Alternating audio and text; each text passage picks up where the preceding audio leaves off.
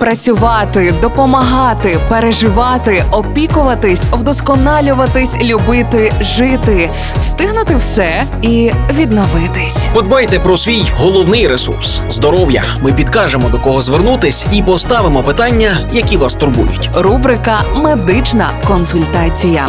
Слухайте щобудня на радіо Перше. Партнер рубрики Медичний центр Ново. Вулиця Пилипа Орлика, 4. Харчування на швидкоруч, переїдання, гостра, смажена, жирна їжа, газовані напої. Це все може спровокувати виникнення печії. Часом відчувають такий дискомфорт вагітні, навіть якщо раніше на печію не скаржились.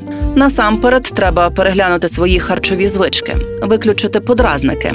А коли печія є сигналом, що пора звертатися до лікаря, пояснює Тетяна Яріш, лікарка-гастроентеролог медичного центру Ново. Приблизно 2-3 тижні, якщо печія є постійна, щоденна чи через день, це треба йти до лікаря, чи до гастроентеролога, чи вже просто до, до терапевта звернутися, щоб було призначене лікування та й обстеження. Для цього робиться гастроскопія, діагностична гастроскопія, і тоді зрозуміло, чи це є органічне ураження, яке потребує, тобто ураження шлунка і стравоходу, яке підтверджено гастроскопічним ендоскопічним обстеженням, чи це є печія як наслідок неправильного споживання продуктів харчування, чи за великої кількості переїдання.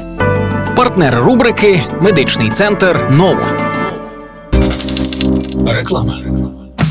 МРТ, КТ, УЗД, ендоскопія, дослідження яких не треба боятися, а просто довіритись нашим медикам. Надсучасне обладнання плюс фаховість спеціалістів дорівнює точність обстежень і правильне лікування. Ми консультуємо, діагностуємо та лікуємо, а ще супроводжуємо вагітних до пологів.